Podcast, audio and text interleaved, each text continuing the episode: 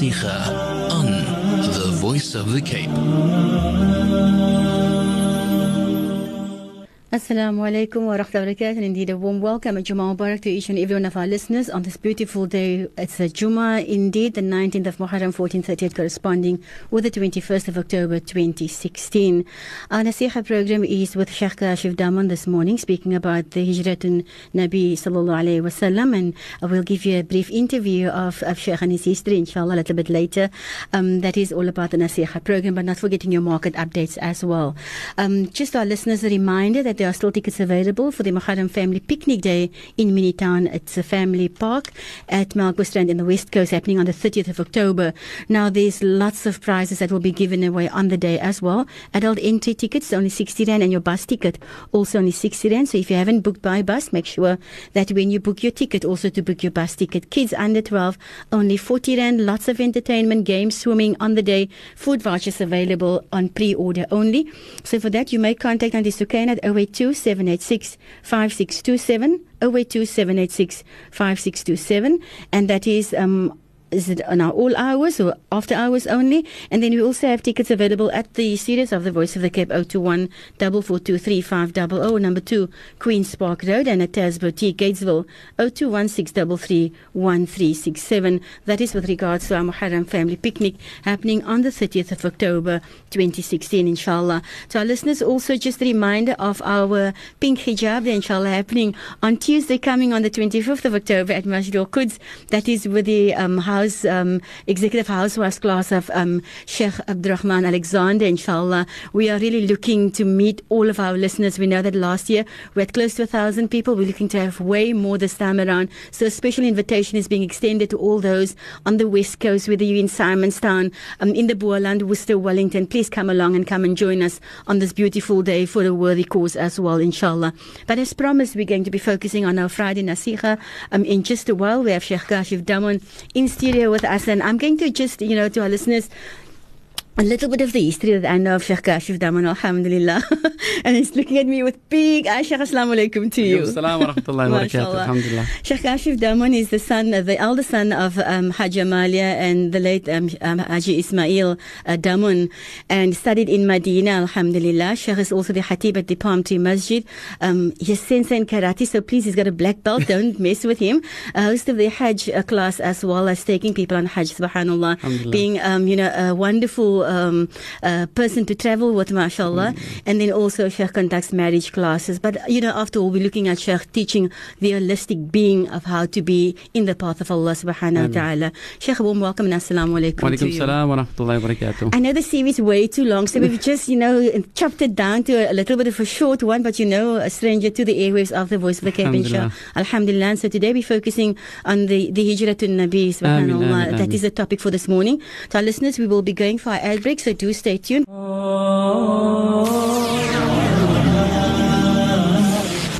Friday Nasiha on The Voice of the Cape. Assalamu alaikum wa rahmatullahi wa barakatuh. And Mubarak. Good morning to all our non-Muslim listeners. And we know that, you know, there's uh, such ardent listeners sitting attentively. And um, I've, I have the experience where we know that, um, personally, I know that lots of people sitting at the radio, non-Muslims, and sharing the message of the Nasiha with their Muslim daughters and sons. Alhamdulillah. So all we can ask Allah is to guide them. Subhanallah. Sheikh Kaashif Damon in studio with us this morning to speak about the Hijratun Nabi. Subhanallah. And I think it's a topic that we, you know, we can speak of um, at length. Alhamdulillah. Amin, amin, amin. Alhamdulillah, wa salatu wa salam ala Rasulillah. Uh, there's a lot of dynamics behind, uh, you know, hidden lessons that, Yes. that, that I feel need to be learned in terms of the Hijratun Nabawiyya Sarif. Alhamdulillah. And and one of the lessons is is like um, you know the discussion of the hijrah was long before. In fact, the people of Medina they came to Makkah to to already tell our Nabi that we they want our Nabi to come, and they they had a different dynamics on that side because they had to sell the idea to the people of Medina to say, listen, um, uh, can we let this man come? He will guide us, he will assist us, he will lead us, and all those kind of things.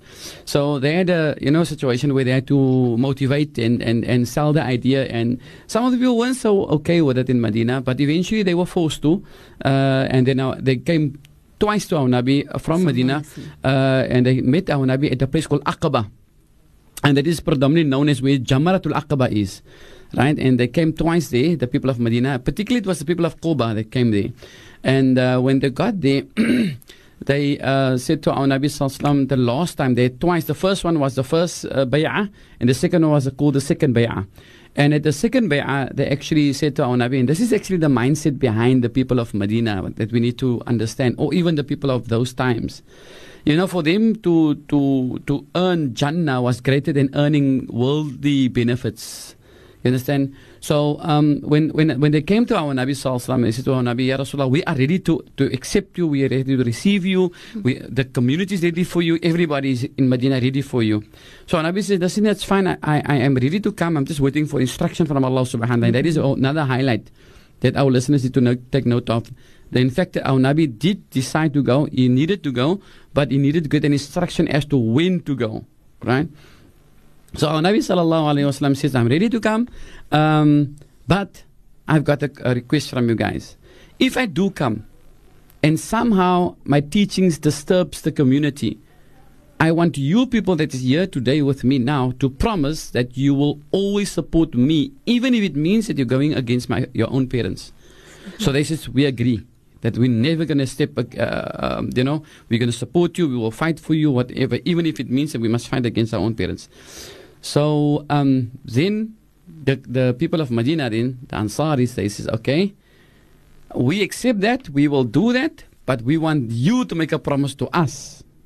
So our Nabi asked, what is, the, what is that you wanted Mm. from me? So they said, if you succeed in years to come, in other words, after your hijrah, and you succeed and you rule countries and you conquer this and you do that and the other, will you promise that you will never leave us? Subhanallah. In other, in other words, you're not going to come back to your, your city of birth.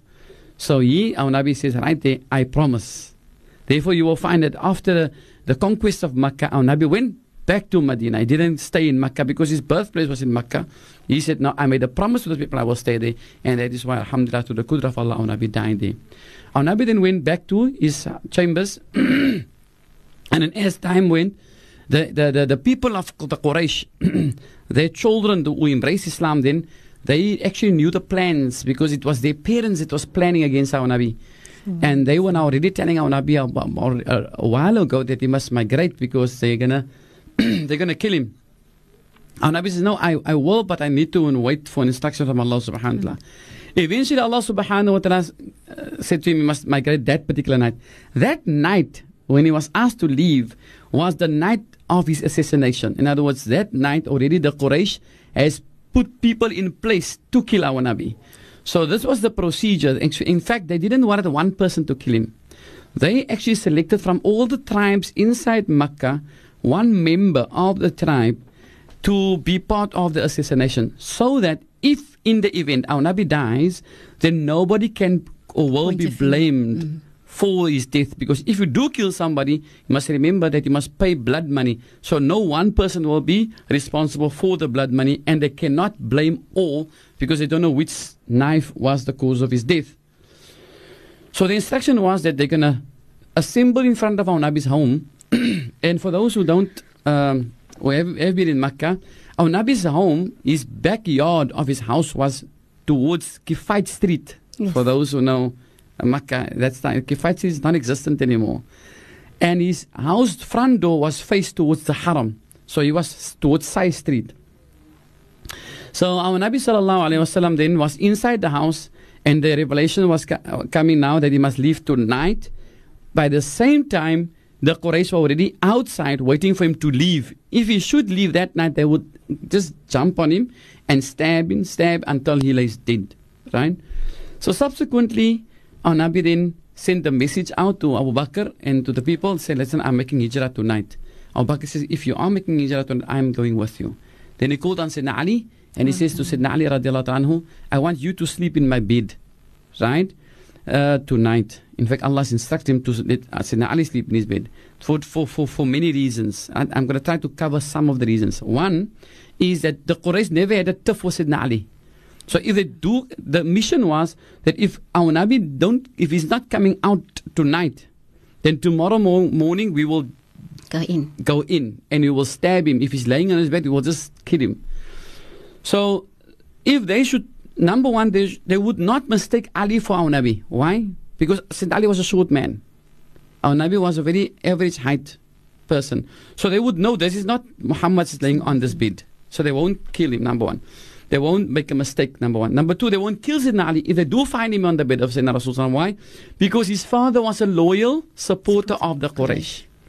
Right? And due to that, they honor that, so they will preserve the children of the man that honored us, which was the uncle of our Nabi Sallallahu And then the other reason why our Nabi Sallallahu Alaihi Wasallam also asked Sayyidina Ali to stay in his bed and sleep in his bed was because our Nabi was like a, a treasury or um, a safety deposit box. He used to run the safety of monies. In other words, if I have monies and I am leaving now for the country for about two months, and I want to leave this money with a person safe, then uh, they would give it to Muhammad Sallallahu Alaihi No, Wasallam, knowingly that they should come back, the money will still be there. So he was like he, he served that as that. That was his portfolio in Mecca, in amongst the general public, inshallah. So Sayyidina Ali was responsible, uh, uh, was given that responsibility after our Nabi leaves to make sure that those amanat, those monies at the hands of people, had to be given to them after our Nabi was gone. Inshallah. Um, Sheikh, on that note, and to our listeners, we go for ads, but we'll be back. Stay tuned.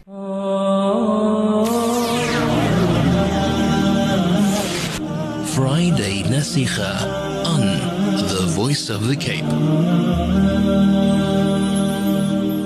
Assalamu alaikum and indeed a warm welcome to our listeners. 91.3 FM audio streaming at www.vocfm.co.za. Your Nasiha program conducted by Sheikh Kaashif Damon this morning, focusing on the Hijrat al-Nabi. بسم الله الرحمن الرحيم وبه نستعين رب اشرح لي صدري ويسر لي امري واحلل عقدة من لساني يفقهوا قولي الحمد لله والصلاة والسلام على رسول الله and uh, yeah so in the event of Sayyidina Ali being in charge of the the wealth or the monies of the people that was entrusting our Nabi with those monies his job was after our Nabi is gone to make sure that those people get their monies so nobody will invade the house or will steal or take things if Sayyidina Ali is in the house so that was one one consolation our Nabi had to sort that out. Now he had to leave. And he had to leave the front door because he could not leave from the back door.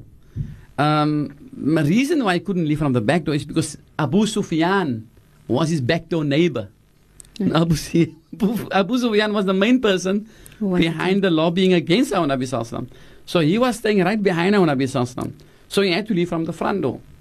And by the time when he had to leave from the front door, already the Quraysh and the allies were already congregating in front of his house, waiting for him to come out to attack him.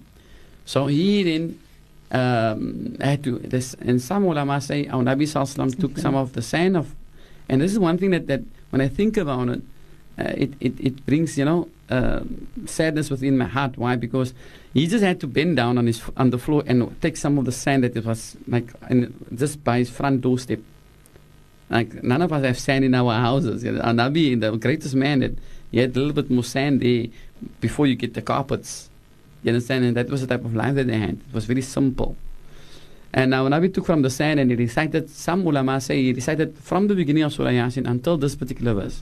Some ulama say he only recited that particular verse. And the verse was, وَجَعَلْنَا مِن بَيْنِ أَيْدِيهِمْ سَدًّا وَمِنْ خَلْفِهِمْ سَدًّا فَأَغْشَيْنَاهُمْ فَهُمْ لَا يُبْصِرُونَ And it means that, oh Allah, make between me and them a sad. And the word sad, you know, is a screen. So that they, uh, so, وَمِنْ خَلْفِهِمْ and behind them a screen, so that they may not see me and uh, deceive them so that they may not see me. And he took that sand and he threw it over the, in the air. Well, obviously the sand didn't do nothing. The sand was like in the air and it dropped. But it is not the matter of the sand, but it's the matter of the verse in the power of Allah subhanahu wa ta'ala. And he threw it over in the air and our Nabi walked through them, past them. And they say, if they could smell our Nabi, they would have been smelling our Nabi because that's how close our Nabi was past their faces, moving past him, walking in between the crowd in order to go on Hijrah.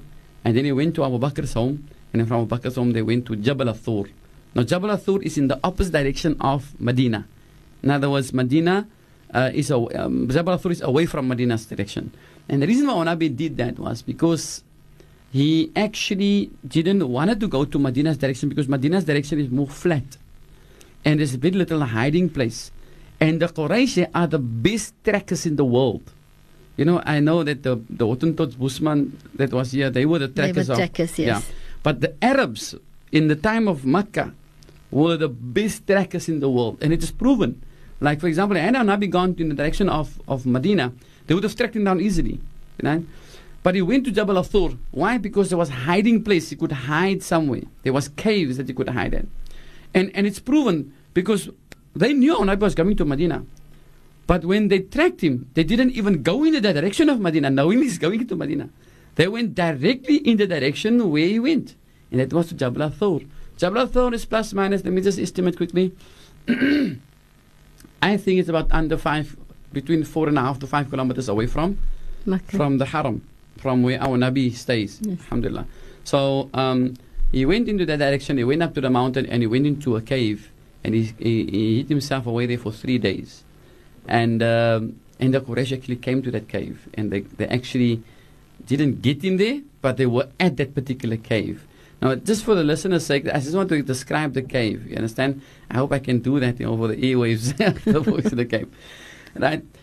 Uh, the cave is, um, if you look at, for example, a, a, a hump, for example, if you look at the hump, um, then if you walk outside the cave, your feet will be, where your feet is, there will be an opening that serves as a window to the cave. So, in other words, if you stand on the outside of the cave, you will see an opening, and then if you look through that opening, you will see inside the cave. So, whoever's inside the cave, you'll be able to see that person, right?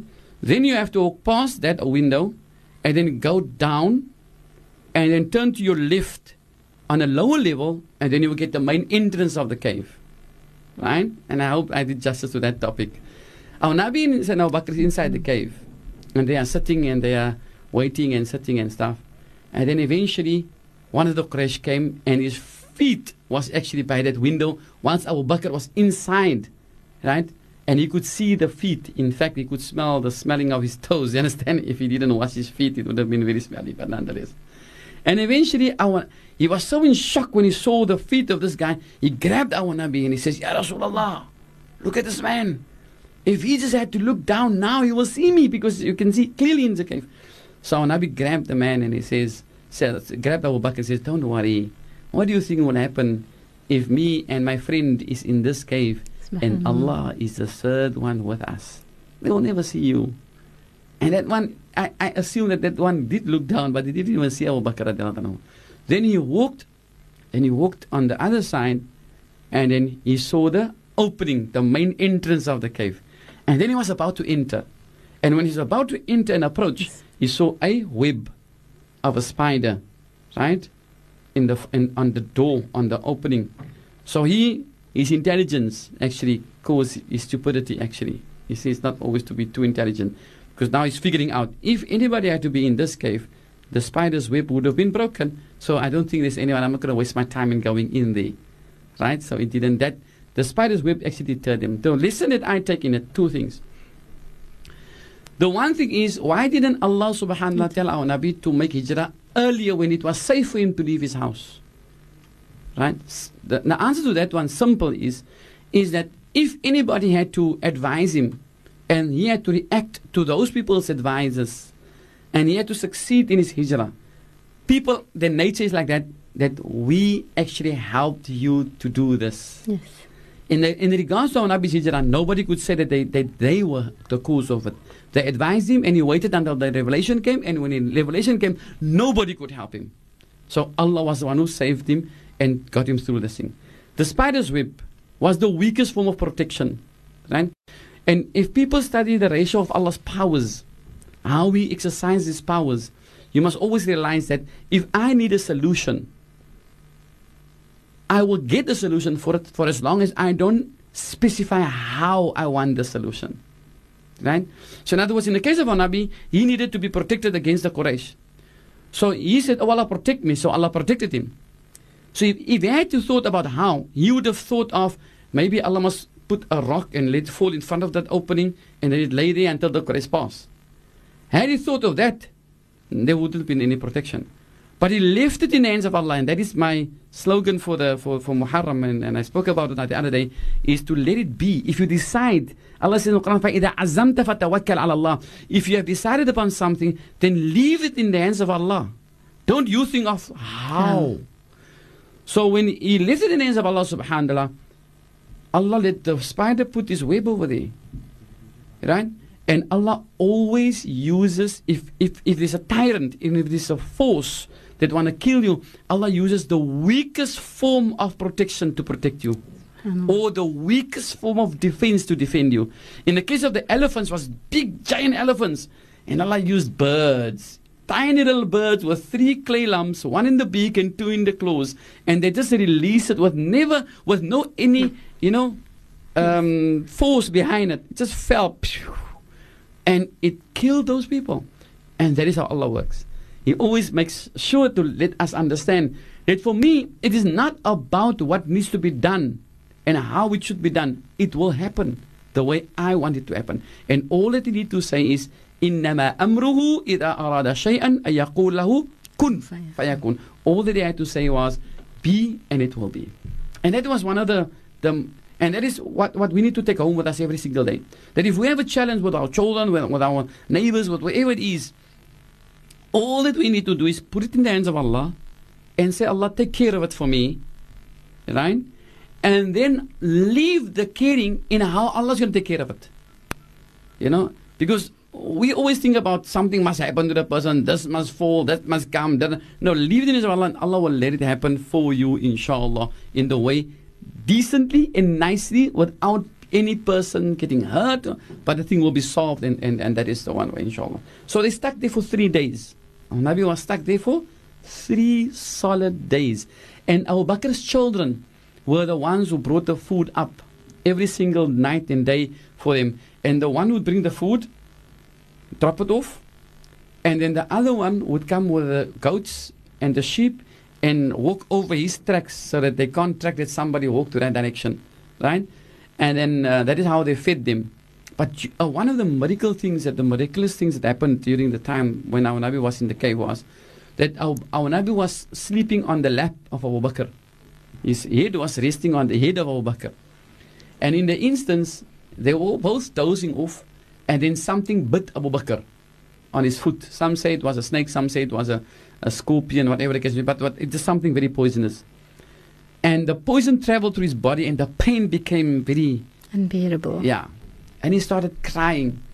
And the tears of crying dripped on the face of Nabi and it woke our Nabi up.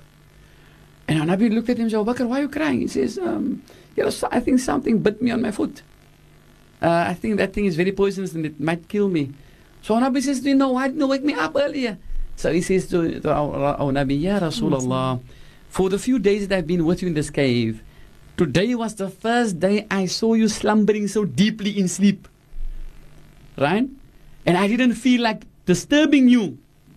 So I rather felt I'll bear the pain and I let you rest. Now, in heaven's name, who will say something like that? Who would do something like that? Allahu Akbar. And just for the record, Sayyidina Abu Bakr was actually his, his father-in-law, you understand? Yes. He was married to, to, to, To Aisha. to Aisha and the respect that the two of them had for each other. Allahu Akbar. And eventually, our Nabi took his takhiyah finger, put it on the wound, and recited some dua, and the poison got drawn out. And with that same foot, Abu Bakr made hijrah to Medina to Munawwara. After the, the third day, they came down, and they came to the bottom of the cave, in fact, the mountain. And as he came to the bottom of the mountain, Sayyidina Rasul sallallahu alayhi went to a home of, of, of a woman that was living there with her children, and her husband was out of town. So Nabi went to the woman and said to the woman, Don't you have anything to eat? So um, says, she said, No. She said, Okay, what about this goat? Is there any, any milk with this goat? Uh, and uh, she says, No, you can, in fact, you can have the goat because the goat is a waste. The goat never brings milk, you understand? So take it. So Nabi went to the goat and he started milking the goat. And they say the moment Nabi touched the, the, The teats of the of the of the goat, the milk starts gushing, you understand? And our Nabi filled himself, Abu Bakr filled himself, and the family lived from that goat from that day onwards until the goat died eventually. And then they went they went out of Mecca.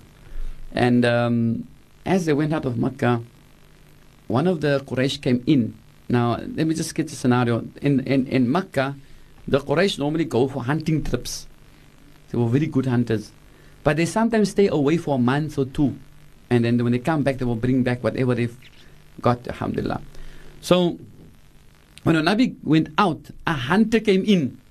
So that hunter didn't know what is actually happening in Makkah because he was away now for more than a month. Yes. So he doesn't know actually they, that our Nabi was wanted. He saw our Nabi knows our Nabi. Abu Bakr also was. He didn't also know that there was a prize on our Nabi's neck. Right? So as he came in, he greeted Nabi and went past Nabi and he went. And as he went out into Makkah, sorry, he saw on the Kaaba, though there is a price, whoever brings Muhammad dead or alive will get a hundred camels. Wow. And he realized he just saw Muhammad. And he could not turn back because the Quraysh will ask him, Why are you turning back? And he didn't want to alarm them that he saw Muhammad because then everybody would rush for this. It's for him, it's a treasure. Yes. So he says, Listen, I must go back because some of my guys are lagging behind. Let me get, get them quickly. And he went out. And he saw Muhammad from behind. And he was about less than two meters away from Rasul. And as he was approaching, the earth opened up beneath him and swallowed the horse halfway and clutched the horse into the ground like concrete clutches. And he got stuck right there. And our just walked on, looked back and walked on, saw him and walked on. And he called, Ya Muhammad, Ya Muhammad. And uh, Muhammad didn't pay attention. But our is a very soft person, right? And then he explained, he says, Ya Rasulullah, Ya Muhammad, I just came from a hunting expedition and I haven't seen my family for two months or more. And uh, I have some goods that I want to return to them. Please pray to your God to release me from this so that I can go to my family, my children. Then our Nabi's heart became Soft. soft. He turned back and he looked at this man. And this man says, Don't worry, I won't say to anybody that I saw you. I will just go back as normal. So Nabi made dua. Ya Allah released him. And the, the horse came out. Right? He then offered the horse to Nabi. He says, Take this horse and go hijrah. Nabi says, Read your shahada. He says, No, I don't want to. So Nabi says, No, I can't take the horse from you. Go back and, and enjoy your life. So he went back, and Nabi went on hijrah. He's, uh, now Bakr's children, they actually prepare the camel. And normally, if, if a person make hijrah, what they would do is they would prepare a camel, and the servant will take the camel out and just send it in a direction. So when that guy comes, he will see the camel, know what it is, and he will just scoop the camel. So Bakr's children prepared the camel for them, uh, and to, to, to with food and stuff, so they can make hijrah through the desert. And that is where the hijrah to Rasul started from. Alhamdulillah. It was it was a new beginning. It was a challenge. It was not something easy. When our Nabi Sallallahu left Makkah, and he was about to leave, and his, Makkah was about to get out of his vision, he turned to Makkah and he started crying. And he started crying, crying, and he says, "Ya Makkah." He says, "Ya Makkah, oh Makkah." If it wasn't for these people to have driven me out of you, or me out of you, I never would have left you. And and you know the lesson in these things is you must love your countrymen. Even if you, our Nabi was born in Makkah, but he was originally from Medina, and went to Medina, even loved Medina even more, even afterwards. You must love affectionately your country, love your country, and with love for your country, you will add value to your country, and that is the purpose of life: to add value, and not to, you know, to break down and to diminish the quality of your country. That is the purpose of life: to add value to whoever meets you, and whomever you meet, and whoever wherever you may stay, inshallah. Inshallah. May Allah grant us tawfiq, inshallah. Amen, inshallah. Sheikh, on that note, uh, to our listeners, we're going to go for ads, but we'll be back. Stay tuned.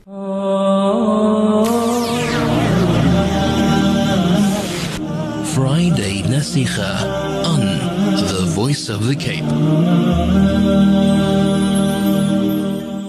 Assalamu alaikum wa rahmatullahi wa barakatuh. Indeed, a warm welcome to our Friday Nasiha. We still have Sheikh Kaashif Damon in studio with us speaking about the um, the Hijrah to Nabi. And we um, we heard about Sheikh saying that the Nabi Sallallahu and uh, Sayyidina Abu Bakr anhu was in the cave for three days.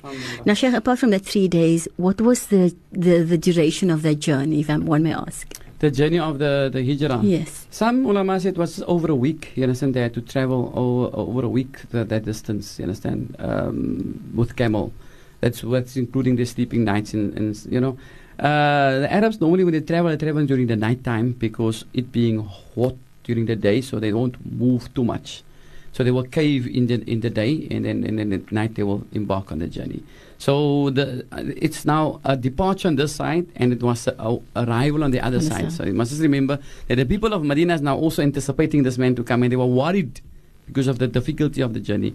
For me, it is uh, for me. I just want to, for the listeners' sake, I, I, I was fortunate enough to to be at one of the museums, one of the largest museums in Makkah, Medina, particularly, and. Um, and uh, I uh, have managed to to to there's a, a, a roadmap, not a roadmap, uh, actually literally a, a, model of the the road between Mecca and Medina, uh, of which the Nabi used, and then where the road is currently.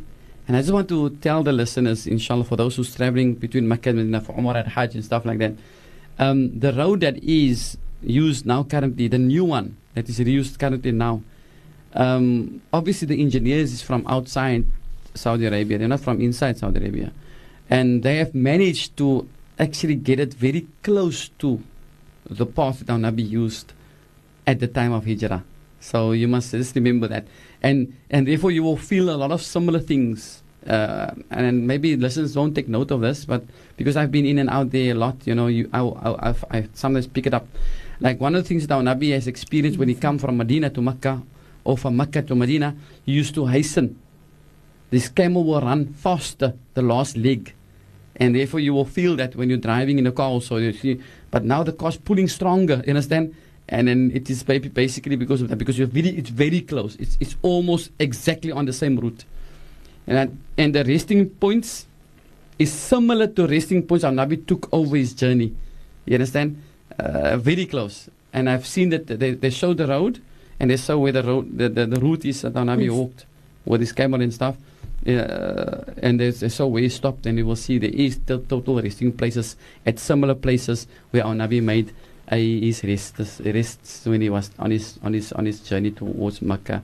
Uh, towards Medina from Makkah al Mukarramah. Mm, so it's just our trip is way shorter than then. It's then. much more shorter. We are doing it. You can do it within three and a half hours if you're going fast enough.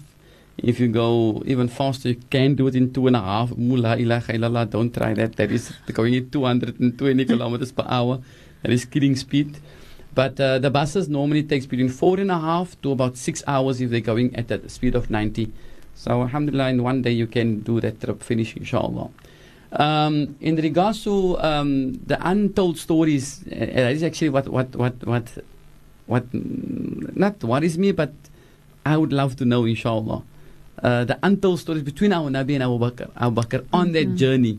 The incidences that the two of them went through, and the moments in the conversation, and all those kind of things, to be together for so long, only two people. I, can you imagine the, the miracles and the things that is. You know, Bakr wasn't, uh, you know, he's such a man that doesn't speak about those kind of things. You will see he's not a very easy speaker. He just keep quiet and he just observed and he learned and he, he was the protector. For Abu Bakr was one of the protectors of our Nabi.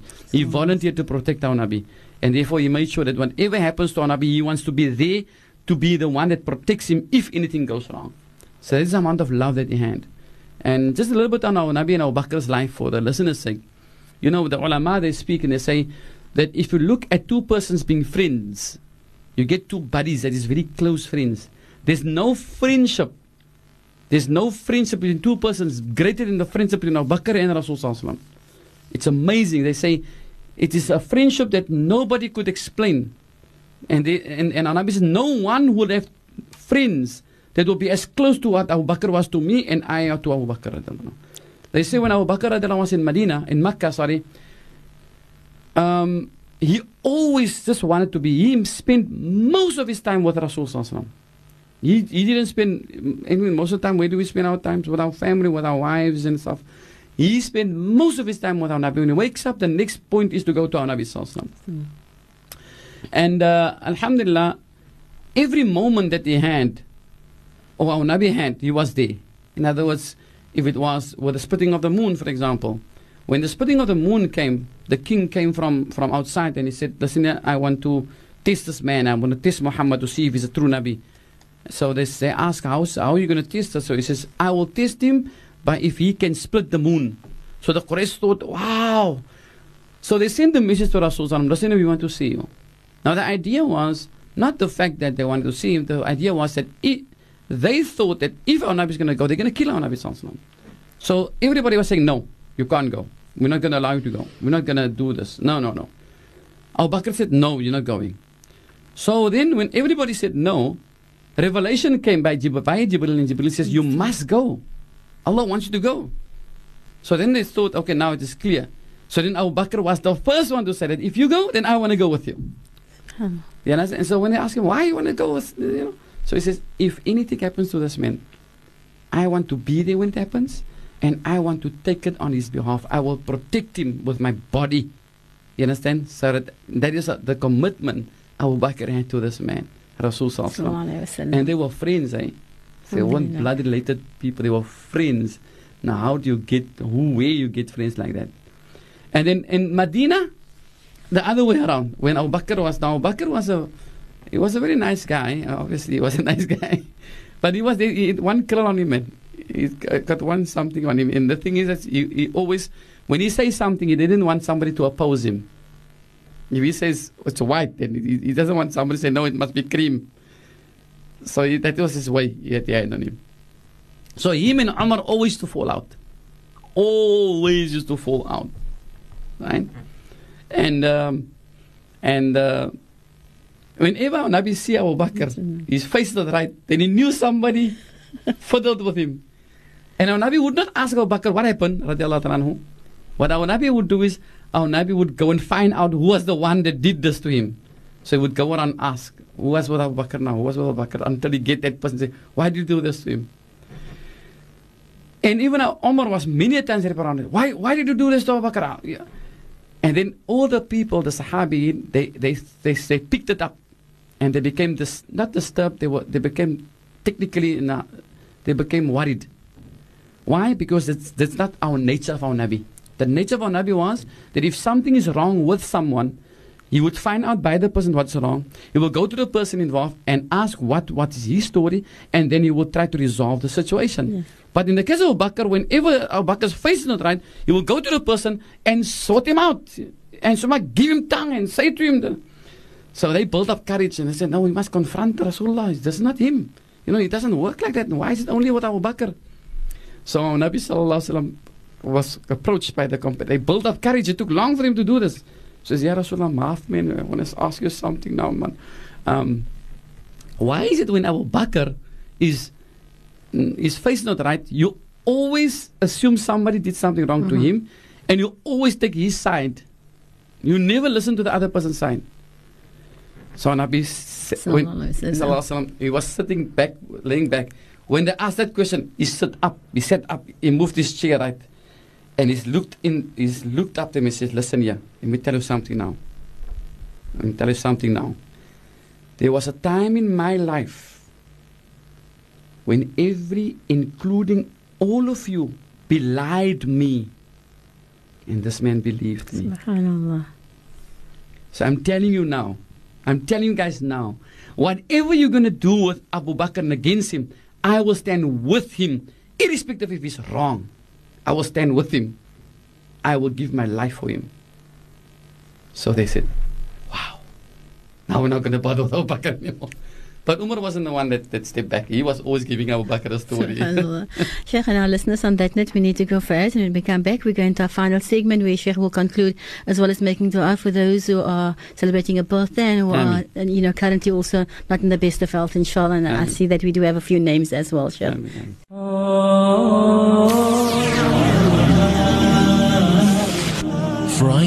Friday Naseegah on The Voice of the Cape. Assalamu alaikum and indeed a warm welcome to our Naseegah program. We have Sheikh Kaashif Damon in studio with us. And Sheikh, um, just before we make dua, um, to uh, bring about the conclusion for this morning's program, inshallah. Uh, in regards to the hijrah, just as in conclusion, inshallah, uh, it's a migration from, from a situation where the Muslims were oppressed and, and to, a, to a, a situation where Muslims could live freely. And when they could live freely, they could practice deen more easily, and more new teachings came about, and more new um, applications came about. And that is actually what is important for us to, to realize that. Um, of our Nabi Sallallahu Alaihi Wasallam uh, advise us to change our condition, it sometimes needs to come from a changing of environment as well. Like sometimes, if you, uh, many a times when there's a situation where children are living in a situation where they exposed to bad elements and stuff like that, if you want to change them, try to get them out of the environment, and that is the biggest step towards change. So that is one thing, alhamdulillah. Uh, the other thing is that Medina's life, in terms of, of what it offered us, it offered us tolerance, it offers us, us akhlaq, how to live with Christians and, and, and, and Jews Yes. and, and, and different denominations, how to appreciate life and how to deal in business with other people. And, and that is actually our situation here in South Africa is a classical situation of what Medina was like when our Nabi came there. So if we really want to learn lessons of how to behave, don't study the life of Makkah, study the life of Medina. Then you will see how our Nabi lived with the Quraysh, with the Jews, with the Christians, and with with the Majusis, the fire worshippers, how he lived with them, how he deal, dealt with them, how he appreciated them, and how he interacted with them. And that is what it is all about, inshallah. Mm-hmm. And we ask Allah to protect, inshallah, all our Muslims and guide us towards wisdom that is required for us to build a nation. Amen, inshallah. Sheikh, then um, for those who are not too well, this one says to please make dua for Rashida Slamdin. Uh, she's very sick and Allah must ease her pain, inshallah. Amen. And um, then there's one there, may we request the Ummah to make dua for Rabia Adams. Um, it says Rabia Adams Sheikh from Cravenby, sister of Habiba Adams, and she will, um, she's very ill in Tygerberg Hospital and will be undergoing emergency surgery today and comes from the Adams family. And then the Ummah is requested to make dua for Simons, also known as Yidi Boy, from Schotsche Kloof in Bo-Kaap, who is not well and currently in City Park Hospital. Amen. Then there's a birthday request here that says to uh, Murad Gabi from his parents, brothers, sisters, and uh, Hamid and Fauzia Gabi as well. Inshallah. Then share to my mom and your mom, who's also not too well. May Allah Amen. grant them shifa, inshallah. I'm not forgetting. Um, Amen. yes, we also have two birthdays at home. That is my daughter Azra, who celebrated hers yesterday, 19, yes. Amen. and my um, my fifth daughter Fathia. She celebrated her birthday on the 19th. Yeah, I also want to mention the Warda, Warda Sa, my sister-in-law, Warda Salab Durman. Her birth is also today, inshallah. Allah MashaAllah. grant her good life, inshallah, Ameen. and obedience, and, and, and lots of barakat in the wealth. Amen, inshallah. Amen, inshallah. الفاتحة بسم الله الرحمن الرحيم الحمد لله رب العالمين والصلاة والسلام على أشرف الأنبياء والمرسلين سيدنا ونبينا مولانا محمد صلى الله عليه وسلم وعلى آله وصحبه أجمعين. اللهم اشف مرضانا اللهم اشف مرضانا اللهم اشف مرضانا وارحم موتانا يا رب الناس. مذهب بالبأس أنت شافي لا شفاء إلا شفاؤك. شفاء لا يغادر سقما. نسأل الله الكريم رب العرش العظيم أن يشفينا ويشفي مرضى المسلمين. اللهم اغفر لجميع الموتى المسلمين الذين شهدوا لك بالوحدانية ولنبيك بالرسالة وماتوا على ذلك. اللهم اجعل قبرهم روضة من رياض الجنان. ولا تجعل قبرهم خفرة من خفر النيران. اللهم اغفر لهم وارحمهم وسكنوا في الجنة. اللهم طول لهم في عمرهم وأصلح لهم في دينهم ووسع لهم في رزقهم ويسر لهم في أمور الدنيا والأخروية. وارحم موتاهم بسببهم يا مولانا يا رب العالمين. اللهم اجعلهم من الصالحين واجعلهم من المتقين واجعلهم من الذين يستمعون القول فليتبعون أحسنه. سبحان ربك رب العزة عما يصفون وسلام على المرسلين والحمد لله رب العالمين. Alhamdulillah, Rabbil Alamin. Allah accept, inshallah. Shukran so much, Shukran, Shaykh, and barakallah Assalamu alaikum. Wa alaikum Salam to the assalam family wa